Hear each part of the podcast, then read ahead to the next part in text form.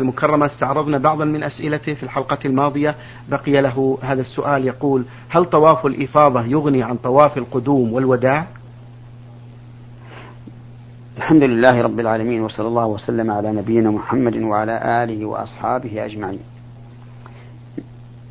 نعم يغني عن طواف القدوم والوداع إذا جعله آخر شيء.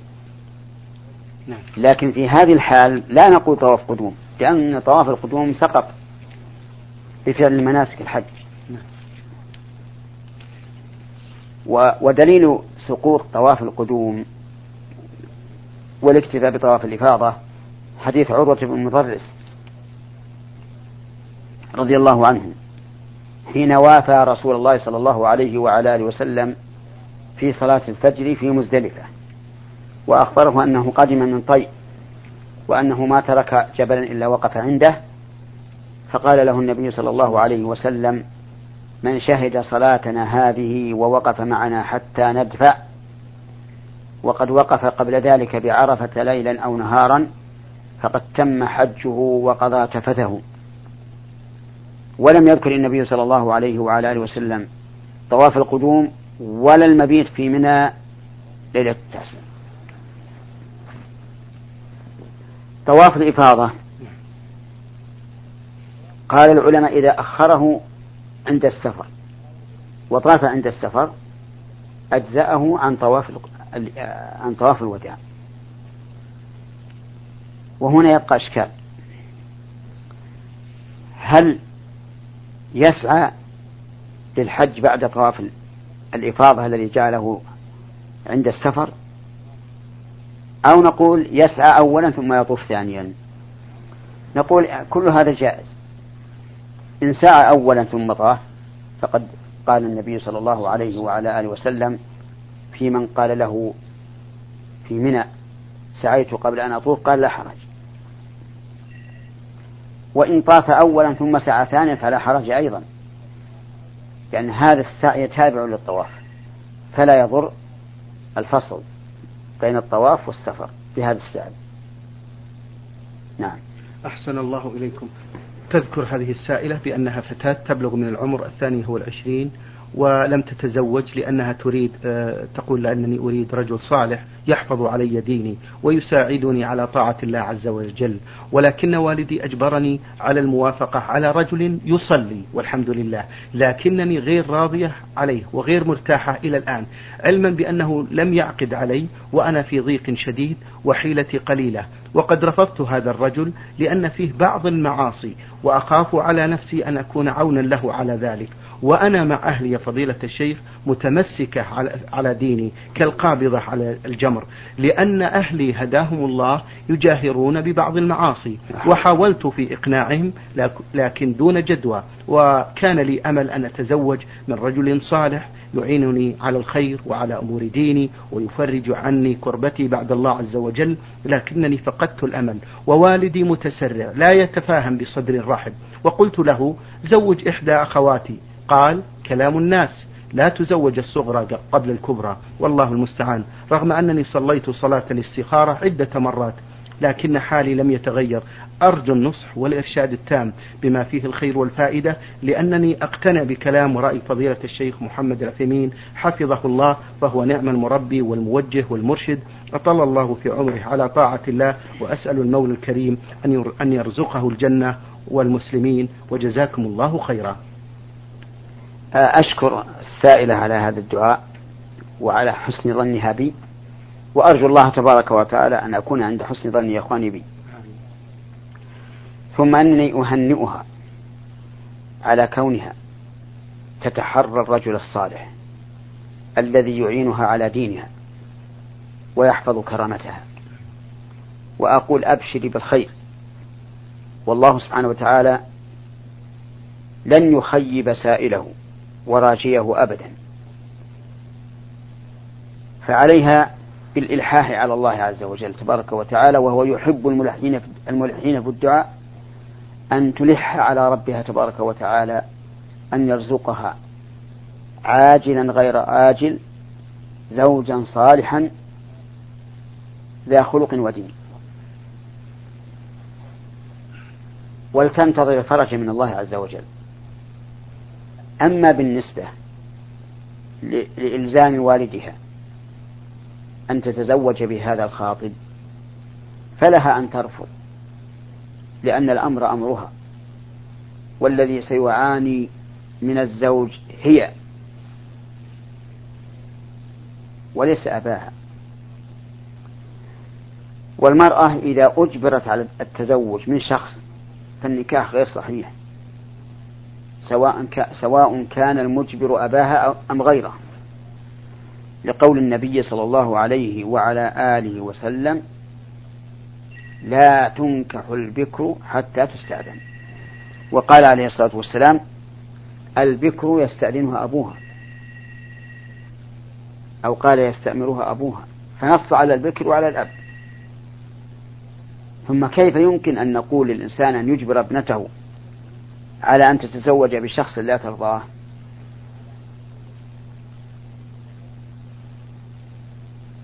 وهو لا يملك أن يجبرها على بيع بيضة من مالها. هذا لا, لا يمكن أن تأتي به الشريعة. والحمد لله لم تأتي به الشريعة.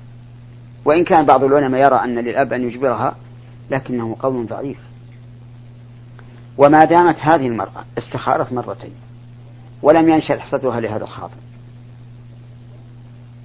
فلترفضه وإنها إذا رفضته لا يجوز لأبيها أن يزوجها أبدا. فإن زوجها وهي مكرهة فقد سلط عليها رجلا ليس بزوج لها. لأن النبي صلى الله عليه وعلى آله وسلم نهى أن تزوج البكر حتى تستأذن. وقال من عمل عليه عملا ليس عليه أمرنا فهو رد أي مردود. فكيف إذا كان عليه نهي الرسول صلى الله عليه وعلى آله وسلم؟ ألا فليتق الله. امرؤ زوج أحدا من بناته مع الإكراه وليعلم أنه سلط عليها من ليس بزوج شرعا.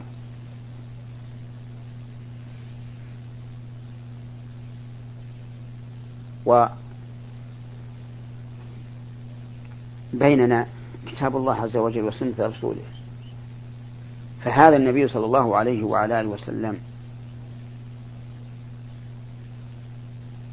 يعلن بالنهي عن تزويج البكر حتى تستأذن وينص على البكر وعلى الأب. فمن المشرع بعده؟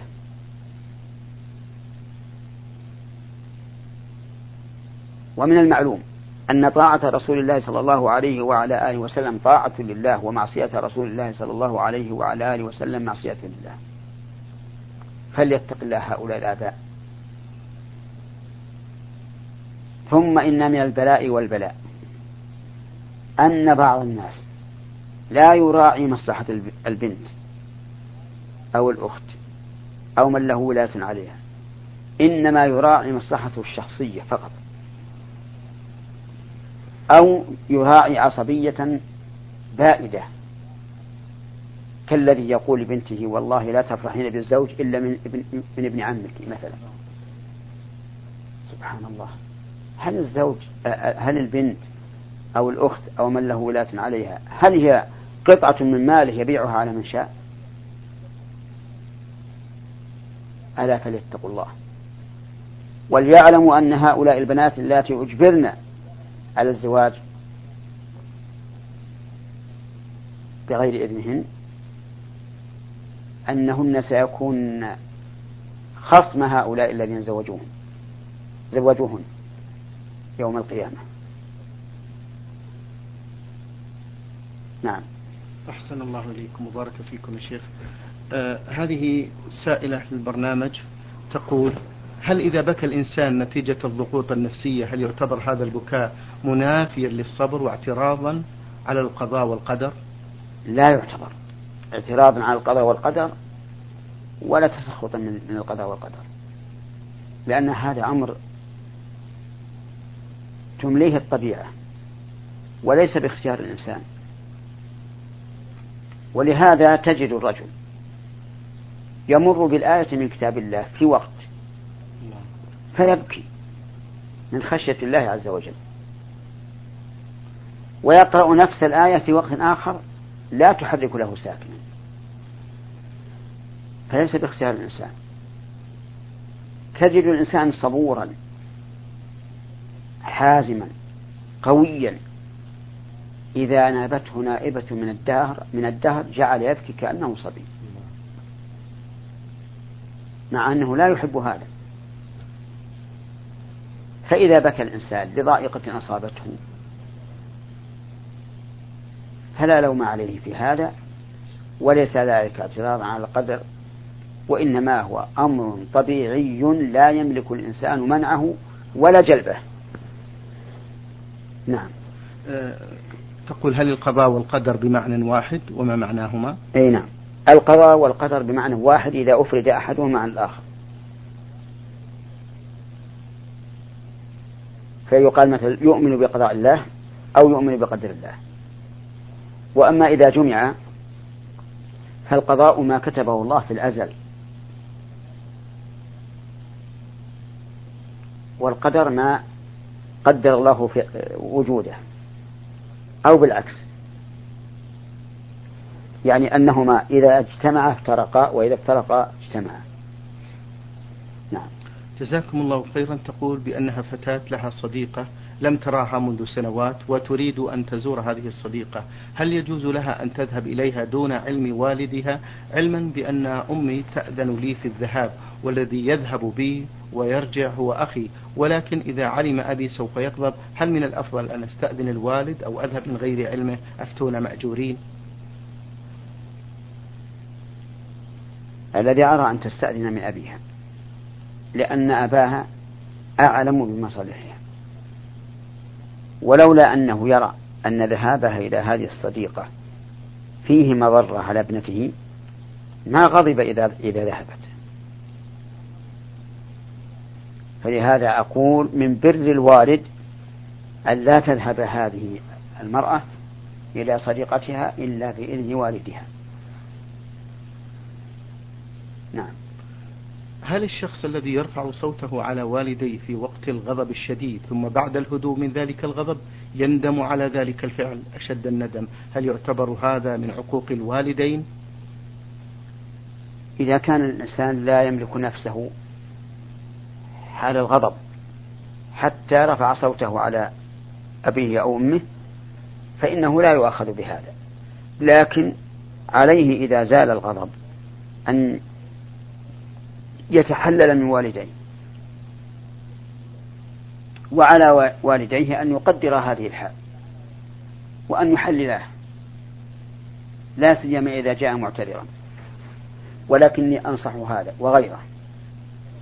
من أولئك القوم العصبيين. أن يتداووا بما وصفه النبي صلى الله عليه وعلى آله وسلم. وهو أولا أن لا يغضبوا أن لا يغضبوا أن يعني أن يحاولوا منع الغضب فيبردوا على أنفسهم. لأن النبي صلى الله عليه وعلى آله وسلم قال له رجل يا رسول الله أوصني. قال لا تغضب. فردد مرارا فقال لا تغضب. لعلمه صلى الله عليه وعلى آله وسلم أن هذا الرجل كان غضوبا. وإلا لا أوصاه بتقوى الله عز وجل التي أوصى الله بها الأولين والآخرين. هذا واحد. فأولا يمنع الغضب أصلا. يحاول أن لا يغضب وأن يكون بارد الطبع. ثانيا وإذا غضب فليستعذ بالله من الشيطان الرجيم. فإن النبي صلى الله عليه وعلى آله وسلم رأى رجلا غاضبا فقال إني لأعلم كلمة لو قالها لذهب عنه ما يجد. لو قال أعوذ بالله من الشيطان الرجيم. وذلك لأن الغضب جمرة يلقيها الشيطان في قلب الإنسان. فتنتفخ أوداجه وتحمر عيناه ويفور. هذه ثانية. استعيذ بالله من الشيطان الرجيم. ثالثا إذا كان قائما فليقعد. وإذا كان قاعدا فليضطجع. لأنه بتغيير حاله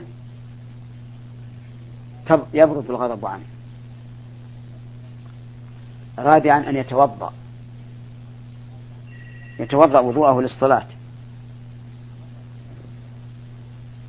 الوضوء المعتاد. نعم. يعني يغسل وجهه ويستنشق يتمضمض ويستنشق ويغسل يديه إلى المرفقين وما أشبه ذلك.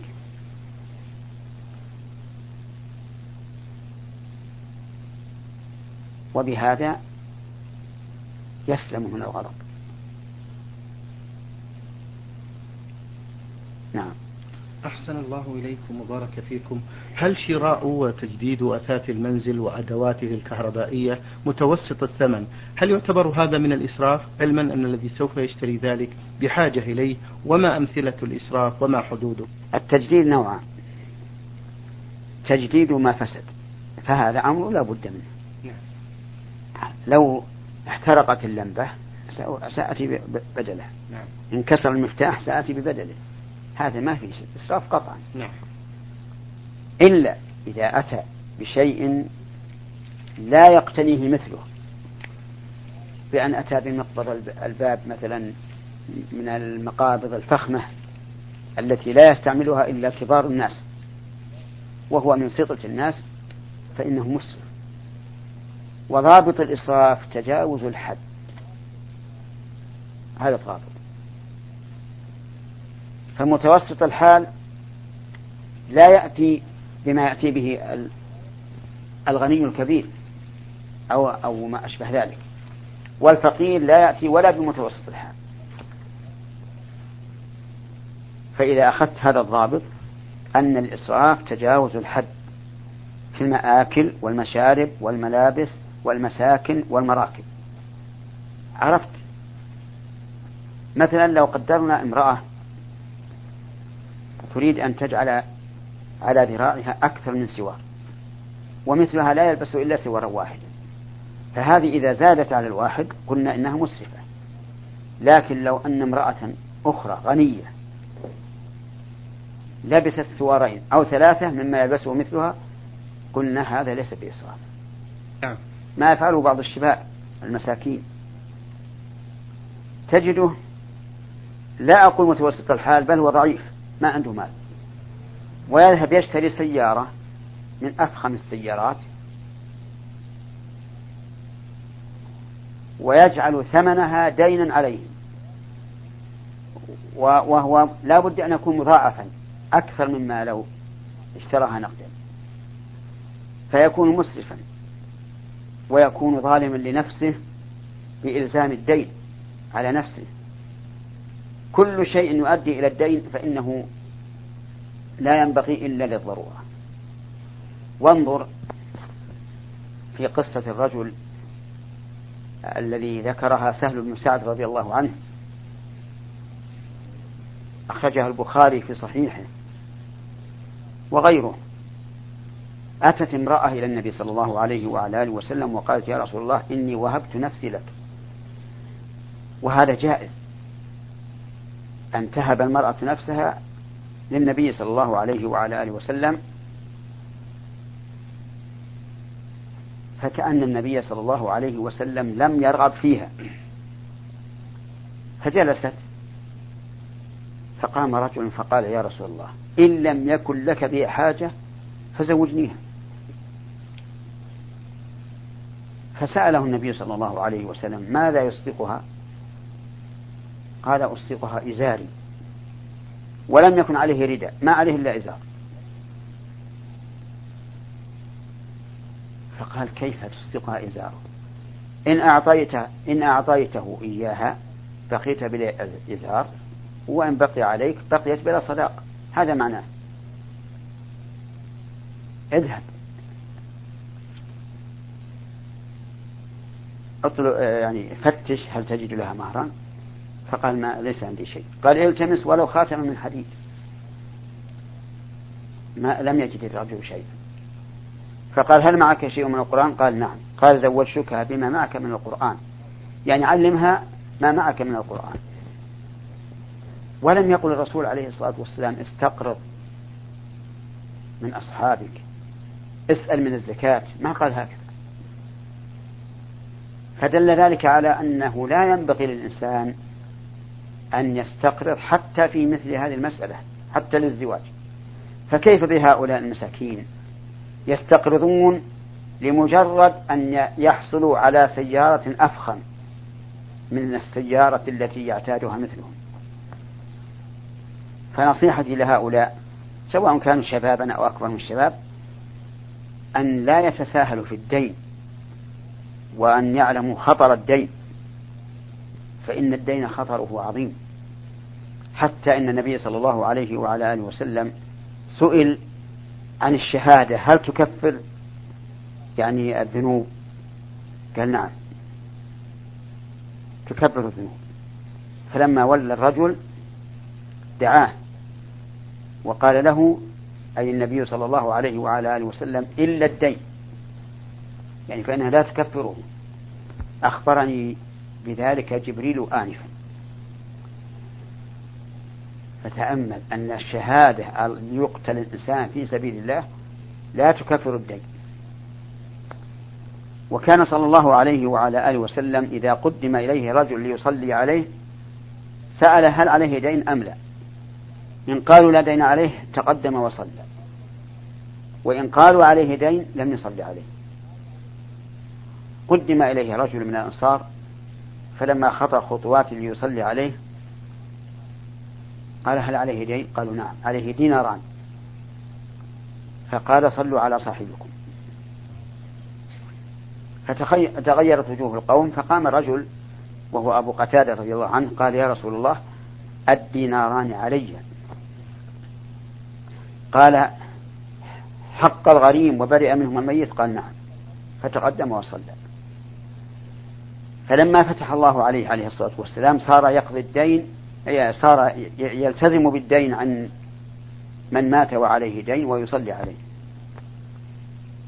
قصدي من هذا أن يعرف الناس قدر الدين وأنه أمر ليس بالهين فلا يتدين الإنسان إلا للضرورة. حتى لو استقرض من شخص قرضا فإنه دين. فلا يستقرض إلا عند الحاجة لكن إذا كان هناك حاجة فلا بأس أن يستقرض لأن النبي صلى الله عليه وسلم كان يستقرض وكان يشتري أيضا بدون قبض الثمن لكن للحاجة. نعم. جزاكم الله خيرا على هذا التوجيه. رسالة من اليمن من أحد الإخوة المستمعين يقول عند حمل الميت إلى المقبرة يرددون لا إله إلا الله محمد رسول الله بصوت جماعي. وفي المساء يجتمعون في بيت الميت ويهللون لا إله إلا الله 75 مرة بزعمهم أن عملهم هذا يخفف عن الميت الذنوب. فما حكم الشرع في نظركم في عملهم هذا؟ وما هي السنة في ذلك مأجورين؟ نعم. هذا من البدع التي ابتدعها مبتدعوها. وقد حذر النبي صلى الله عليه وعلى آله وسلم من البدع تحذيرا بالغا. حتى قال كل بدعة ضلالة. فالواجب الكف عن هذا. والميت لا ينتفع بهذا الشيء الذي يعملونه وهو بدعة لأن البدعة ليس فيها أجر. فإذا لم يكن فيها أجر للفاعل فكيف يكون فيها أجر للمفعولة له؟ وكذلك اجتماعهم في بيت الميت وقولهم لا إله إلا الله خمسة وسبعين مرة. هذا أيضا من البدع. هذا من البدع في ذاته وفي, وفي عدده. فعليهم أن ينتهوا.